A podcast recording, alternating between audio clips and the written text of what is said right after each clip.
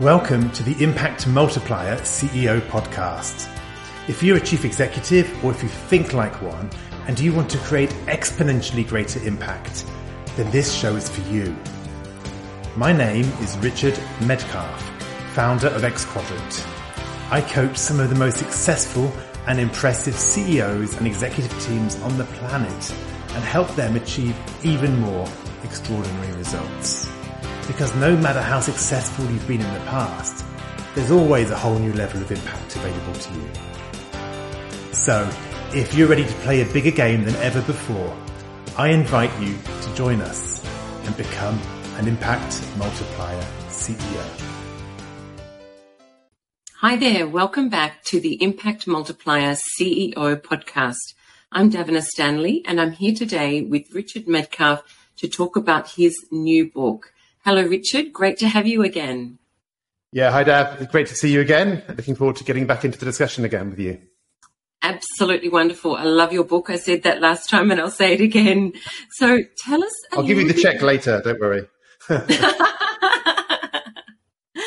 oh dear. Look, I just think that the whole idea of making time for strategy is essential. Making time for everything that's important is, is hard and it's, you've got such really good practical ideas for it. So, look, why don't we dive in? So, how do you free up ourselves, or how do we free ourselves up from the operational, that busyness that we all get caught in? Yeah. So, first of all, it's a question I often get asked as I'm working with executives who are trying to next level their, their own uh, results and, and their organizations. They do say, look, I need to get more strategic out of the operations. How do I free myself up from the operational details? And I have to tell them, I'm afraid you can't. At that point, they kind of look at me and like, well, hang on, Richard, I thought you, you could help me with this. What and so I I tell them this. yeah, it tends to stop them in their tracks. But the, I tell them a story. Uh, a previous interviewee actually on this podcast uh, mentioned that he had become a delegation expert overnight. And uh, I said, well, that's interesting. How did you do that? He said, well, my wife became seriously ill and she went into hospital. And so I dropped everything, delegated everything, and focused on her. Obviously, that's the most important thing. That's what I had to do. So all the excuses went out of the window. All the reasons that we give ourselves for why we can't possibly delegate went out the window because he had something really, really important to focus on. Yes. And so what I love to say to people is, look, it's really, really hard. It's practically impossible to free yourself up from operations. But it, it's actually quite easy, surprisingly easy perhaps, to free yourself up for something more important. So the point yeah. is here that often we don't know really what are we going to do if we have an extra 10 minutes, an extra hour, an extra day in our week? Yes. Yes. What are we actually going to do with that? Right? Well, how are we going to create value? What's, why is it so important for us to have this time? What is it that we would really do that would make us go, hell yeah. And so that's the most important thing. The reason most people get stuck in the weeds is because they don't actually have that clear understanding of their highest value activities, the most strategic thing for them to be doing. But it becomes self reinforcing, doesn't it? Because you're so busy, you haven't got time to think to work that out. That's the infinity trap. That's what we talked about last time. Exactly. The Absolutely. infinity trap is that we're running so fast. We feel we're doing what's important, mm. but we haven't really taken the time to step back and think what would be even more important. So, how do you work it out? How do you work out what's the most important thing? Well, there's a few ways of doing it. Uh, I'll give you a couple of ideas. Um, the first one I want to say is identify for yourself what are your highest value activities. And what I mean by that is what are the things that you find fascinating, motivating, um, super valuable, uh, perhaps for the organization. So it's a question of like your own engagement with it and actually the external value that it creates for your, for your different stakeholders. Uh, in other words, put it another way, when you are doing something at work, what are those moments when you're like, wow, that was an hour really well spent, or that was a day where I really knocked it out the park, or that was a, that was a, if you look back, perhaps looking back in the rearview mirror, what was that moment or that day or that, or that thing that you did, which was a game changer for you in the past? Um, for example, for me, if I look back, one of the things that I did in my early days when I was at Cisco was I trans- I took some work that I had done at a customer and I transformed it into a piece of thought leadership that could be kind of discussed and, and explained to to anybody, to anyone in the market, any customer. And that piece of work nobody asked me for, but that kind of piece of content creation and really drawing out key insights was a game changer. You know, it, it, for me, it kind of put me on the map. I was invited into customer meetings all around the place. I invite, invited to speak in customer forums, etc., because I created this thing. And so I realized that creating kind of content, creating content is one thing that I'm really good at. It's a high value activity for me. It's why I write a book, right? It's why I do the podcast or uh, how I engage with my clients. So for me, creating content is one of those high value activities. Another one for me is connecting with high level leaders. And then another one for me is what I call coaching, which is really just working with people one to one or in a small group to help push their thinking. And so for me, those ideas of, of, of creating, connecting, and coaching are my three high value activities. And interestingly, they tend to form a circle when you find your three high value activities because they tend to reinforce each other. So I've actually got literally on my computer monitor just down here a little sticky note. I can see it right now saying content, connecting, and coaching, right? Those three things uh, to remind me those are my high value activities. I'll give you another example. I worked with the chairman of a very successful um, telecoms company. He founded the company himself. And when I asked him what his three uh, high value activities were, he thought, and he, he came up with, I can remember them all, I can remember at least two. One was setting vision. Uh, actually, I can remember all three. One was setting vision. One was uh, engaging with investors. And uh, and the other one was championing the social cause and, and the broader impact that he felt his company could uniquely make. And those were his three areas. He said, you know, when I'm in those, I'm in my genius zone. I love it. I'm super credible. I can do things that nobody else in the organization can do. Then I said, how much time do you spend doing that right now? And he was like, yeah, 10, 20%. so, okay, that suddenly there is the game changer. If he could move that from 10 or 20% to 30 or 50, 30% or 50%, things will start to shift. Wouldn't so that's they? my first of recommendation. Three high value activities. Yes, yes. And I hear you saying to listen to yourself and note those moments where you think, gosh, that was what I just, that was such fun. I, I felt so engrossed in what I was doing. I felt such pleasure and reward from doing what I was doing because it felt so fulfilling. So is, is it also a little bit of, you know, imagine somebody who's fairly new in a role that might not yet have that sense in the new role. Is mm. it a hmm. little bit of a, gosh, I wish I could? Is there a little bit of that? Yeah, and so it's a good point. So the first thing actually is the danger with looking back. I think looking back is great because you'll find the themes, but you need to be careful not to just do the things that made you successful in the past. So what you need to do is look at the themes. For example, you know, being highly creative or engaging with people or something, and then you see, well, do I want to turn that into a forward looking activity, right? Something which is going to help me in the future. Often it's repurposing those same themes, but aiming them at a higher level. So, for example, if you're a great problem solver, well, you probably should be solving your team's problems in your new role, but you should be solving, you know, what's the next level set of problems I need to be addressing, right? How do I up level those skills? And I think you're right. When, when there's, um, when you're new in a role, you might not know exactly what those areas might be. So first of all, you have to kind of start to make a hypothesis. Uh, one way of doing that is just to say, well, if somebody was came in and they absolutely nailed this role, what would they be doing? Like, what would be the three most important things where they spend their time? Mm. just getting out your own head rather than looking at your own to-do list and just going, okay, what does it take to be successful in this role? I think will very quickly give you a sense of what those key areas are. Mm, yes, yeah, no, I can see that, and I think you're right. There's a there's a danger in looking back. Although we should build on what we see when we look back, shouldn't we? Rather than just repeating yeah. repeating history, and that's so much easier said than done. When looking back, we think we feel very comfortable because we feel like we've been very successful at what we're doing, and it's very tempting well, to keep doing that because it's it's comforting, isn't it? Mm. Yeah, exactly, and and I think so the, the, these high value activities are half of the equation, perhaps, in terms of uh, where do you want to focus? You know, what are you freeing up time for? The other half is really what's the breakthrough project? So I call this in the book, I call it your number one improvement project. So the idea here is it's an improvement project. So it's actually going to up level your capabilities rather than just solving the operational issues. So um, I like to say, you know, what's the one project that would represent breakthrough progress, or what's the one thing that's going to make everything else easier for you in the next quarter or the next month?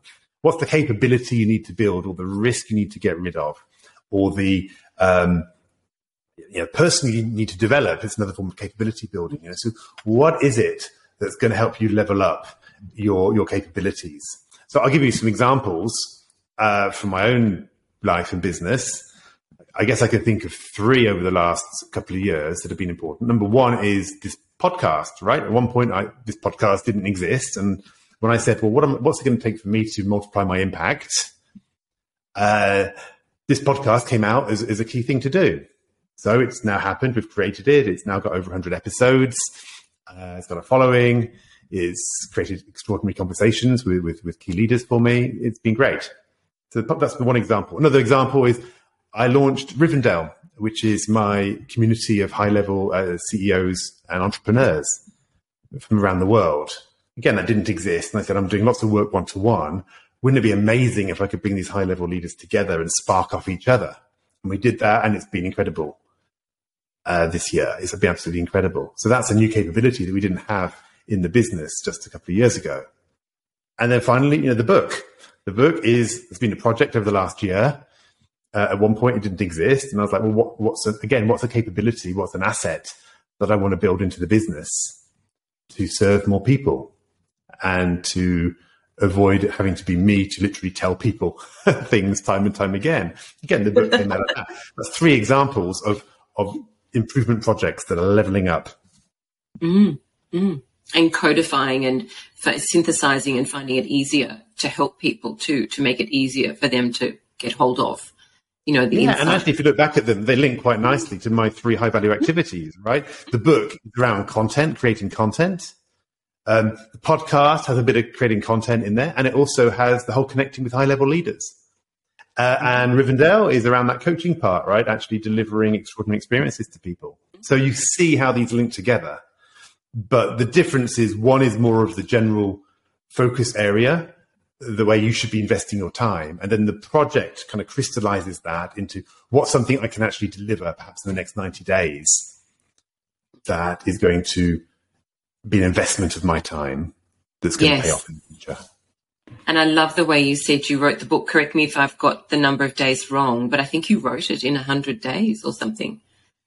Yeah, pretty much. I mean, the secret there, that's for a whole other conversation. But the way I did, yeah, the way I did that was you've got to be really clear about what you're going to say. And then once you know it, writing it isn't so hard. Uh. So it's all about the outlining. And of course, this is work I've done on my programs, um, with many people, with, with clients one to one. So these were conversations I'd been having already. So it wasn't, wasn't inventing it from scratch, right? I was kind of distilling information.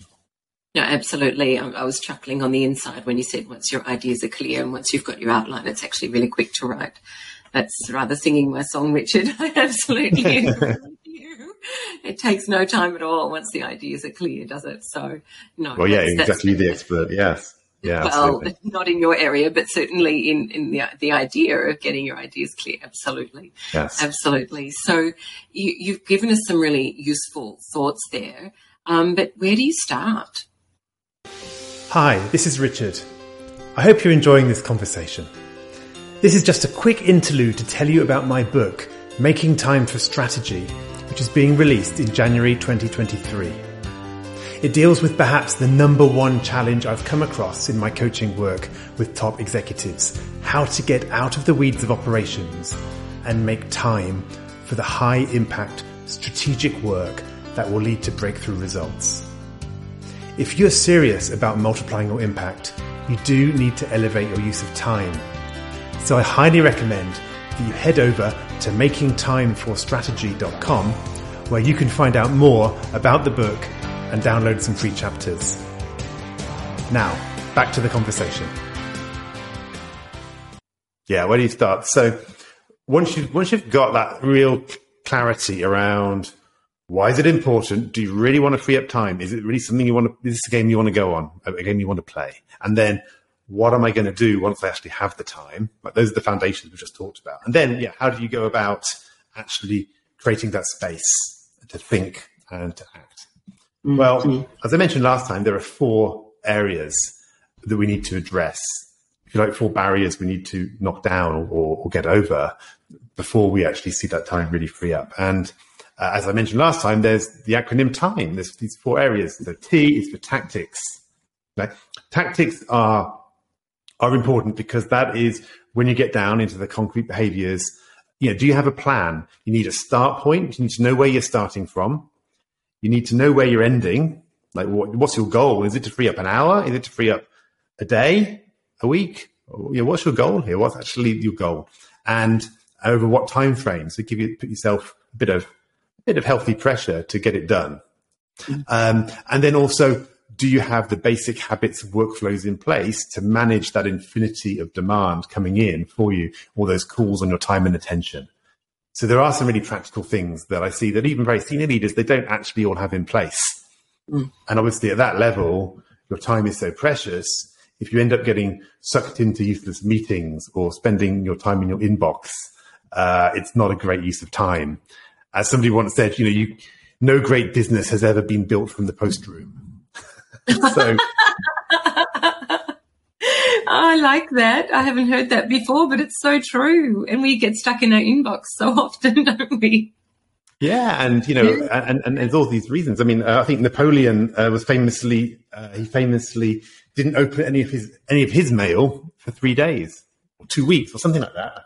I forget now. Actually, I think it was three weeks. At a period of time. Yeah. But um, yeah, he just didn't read it because he realized that by the time he opened it, it would be, it'd be solved at that point, or most of it would be solved. And things that weren't solved actually did need his attention.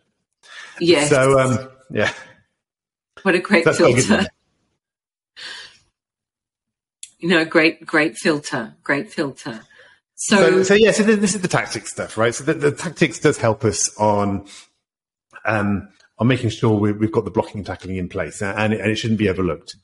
But that's not enough. And most people kind of stop there and they go, yeah, I just need another hack.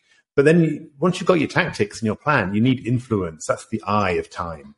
Influence is so important because uh, unless you get people on board with the way that you want to shift how you operate, you'll kind of get pulled back by their expectations and their requirements. So if you've decided that, you know, that, that report you write for your boss, frankly, it takes far too much time. It's not really adding that much value. And to be honest, you could deliver the same essential facts in a much shorter document, just to make it up.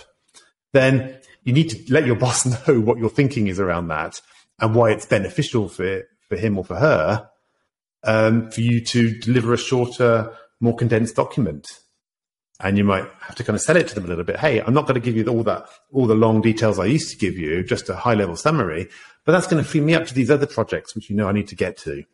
Uh, and I think you're still going to get the value. In fact, it's possibly even more valuable because you're not going to have to read as much. So you need to kind of sell what you want to do differently to your senior stakeholders, to your peers, and possibly even to your reports. So the influence part we get into is, are you having the difficult conversations or they might not even be difficult, but just the critical conversations. Are you having those key conversations with the right people mm. to be able to level up how you use your time? And often that's not happening. And so we get stuck. Yeah. Yeah. No, I, I see that a lot. And, you know, of course, you're hitting reports, which is a bit of a sweet spot for me. I see a lot of need for that conversation you just described. But um, influence, so tactics and influence, what else? Yeah, so then we have mindset. And uh, mindset is, you know, is really the fact that what we think is true is creates the world that we live. So what we believe is necessary, desirable, and possible. Mm-hmm. That actually shapes the way we look at things. That's why I hear leaders go, you know, uh, they'll say things like, um, you know, I just, I, I, I literally right now, I, ha- I, I can't make, I can't free up the time. I can't do it. Right. It's right now. It's really important for me to be doing X or you know, I'm just, it's just not the moment. It's crazy busy. It's going to get quiet in the next quarter. All these kind of lies that we tell ourselves. um, I'd have to say we're perfectly busy. Yes. Um, we're yes. perfectly busy. We're as busy as we've decided to be. Uh, and, and when people go, no, no, that's not true. You don't understand my situation, Richard. I've got my, my board, my managers, my stakeholders. I'm like, whoa, whoa, whoa. You know, you don't, you need to take the ownership for this. We've decided that this is our priority right now. And we need to just decide, is that based on reality or is that based on just our thinking about, about how we see things at the moment? Mm-hmm. No, I really particularly loved that chapter. I thought I'm not going to obviously go there just now. We'll wait till we get to talking about it in more depth. But the way you talked about that business of being perfectly busy really rang a big bell for me. Mm. No, I do like to push people because a lot of my clients, they're, you know, very high achievers. They feel they have total mm. ownership and total self-responsibility. Mm. And then when it comes to this question of time, uh, they'll kind of go, oh, you know, it's just crazy right now. It's crazy. And it's like, well, how are you creating that craziness? No, no, you don't understand, Richard. It's like, whoa, whoa, whoa. Are we getting into victim thinking at this point? You know, are you saying, yeah, it's not my fault, poor old me. It's just a crazy world. I'm only and the CEO.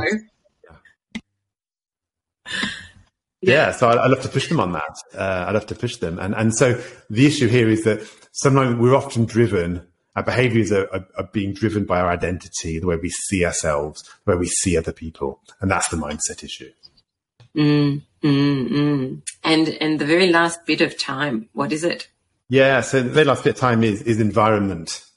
So we need to be setting up first of all environment for ourselves to operate effectively, but also for our our broader team, and and even our, if we're in senior leadership, perhaps the whole company, because so many companies. Um, I was talking to somebody the other day, and they were complaining. They were saying, "You know what? We've got messages, emails going. We've got WhatsApp messages. We've got Microsoft Team threads. It's impossible to know what's going on. We're expected to have notifications on all the time, so everyone's distracted permanently. Uh, it's so hard to kind of focus. And so that kind of culture of busy work and I see it as people describe it as we're being agile and flexible, but actually it's just chaos, right? It's just we're all rocking and rolling, trying to do things out. But an organization, there's massive inefficiencies uh, when that's when that kind of knee jerk reaction becomes the norm. And so, if the whole organization is full of people being super super busy, stuck in the weeds, and not putting themselves out to really align, then you have a problem. So, environment is the area of how do I, as a leader, shape the culture of uh, immediately around me, around my team, and around the broader organization, so that we can come from this place of stillness and being more strategic. Mm, mm. No, that's that's fantastic. That's that's really practical, and you know the the idea of it almost sounds unachievable until you start getting into the steps that I think you, are going to share with people. So, you know, mm. you start with tactics. I think for pretty good reasons. Talk to us a little bit about that, and let us know some more of what you've got in mind there. Yeah, well, so so starting with tactics is, is often for many people the best place to start because actually, like with anything, unless you know any journey, you need to know where are you starting from, where do you want to go, uh, and how, how long is it going to take you to get there, and then start to do some of the practical things to go from A to B. And so tactics is a great place for everybody. However, it's not always for everybody. Um, the reason for that is perhaps for somebody, they might actually be pretty, have their tactics pretty nailed in, but their, their influence isn't really creating the results that they need. Or actually they need to they're actually perfectly, really, really strategic, but they need to address their organization first if they're going to make further progress. Uh, or again, somebody else, it might be their mindset that's the first place to start because right now they don't even believe they can make any more time for strategy.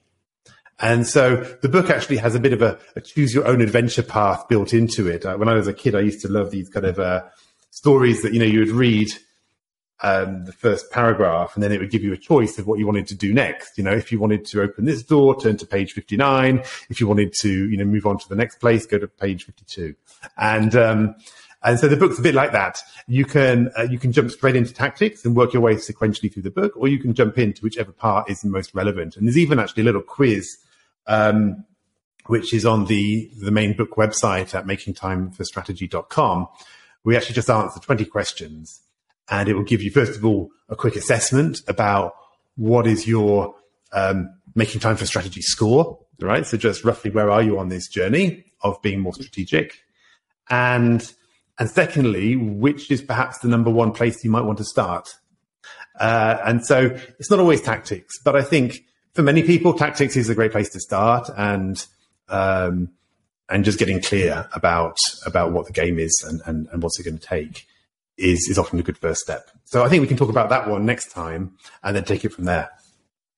No, that sounds fabulous. And, you know, if I think of my own adventure with this sort of productivity, strategic improvement uh, game, I suppose, I think what I realized from listening to you speak there is the only things I had done were tactics. And I had missed actually all of the other things. And, you know, that, that got me some distance, but it wasn't nearly enough. So, um, no, I'm really excited to take everyone um, with you on this on this journey. Dav, I think you've really nailed something there. That's often that's so often what happens. It's in why why I wrote the book because people often go, you know, I've done all the productivity advice. I've gone through those 99 tips I found online about all the things I can do with my Gmail and filters yes. and, and batch things and all that. And I deal with some of that stuff in the book, but, but it's still too much. And it's because we haven't looked at those other things, right? We still feel the obligation by our peers, our stakeholders, our boss, by the company we're in, you know, we've, and, and even by ourselves, we still feel that need to do things in a certain way. And that's what's holding us back. Exactly. It just tidies up what's in front of us. It doesn't give us any anything more than an incremental shift, I think. Uh, at least that was my experience. And then I, I got quite stumped and I was like, what on earth do I do now? And then we started talking and went, oh, that's what I do. So, um, and that's probably a good note to segue, um, to the, you know, I guess to close out today's, um, conversation. So, um, if you're looking for the show notes, you can go to xquadrant.com slash podcast. And uh, we very much look forward to talking to you again very soon to talk about some more tactics. Thank you so much, Richard. Thanks, David. Speak soon. I hope you enjoyed this conversation. Now let's talk about you. When you're in top leadership, when you're in the biggest role of your career, who supports you at a deep level as you lead others? Who helps you multiply your impact and get to the next level? If you're ready to learn more about our content, our coaching, and our community, then visit us at xquadrant.com.